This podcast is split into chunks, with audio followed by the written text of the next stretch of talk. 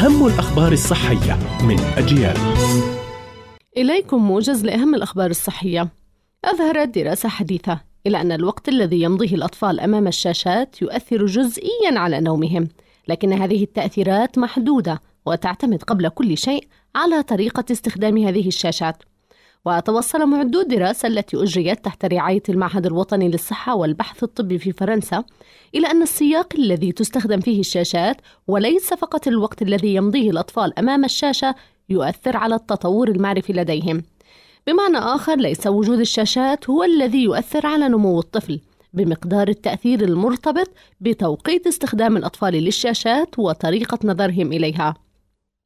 طبيب أسنان يشير إلى ضرورة تنظيف الأنف قبل النوم، وبين الطبيب أن التأكد من نظافة الجيوب الأنفية يساعد على النوم الجيد ليلا وإيقاف الشخير، لافتا إلى أن تنظيف الأنف قبل النوم لا يقل أهمية عن تنظيف الأسنان، لأنه في حال صعوبة التنفس خلال الأنف سيتم التنفس من خلال الفم، بالتالي حدوث الشخير.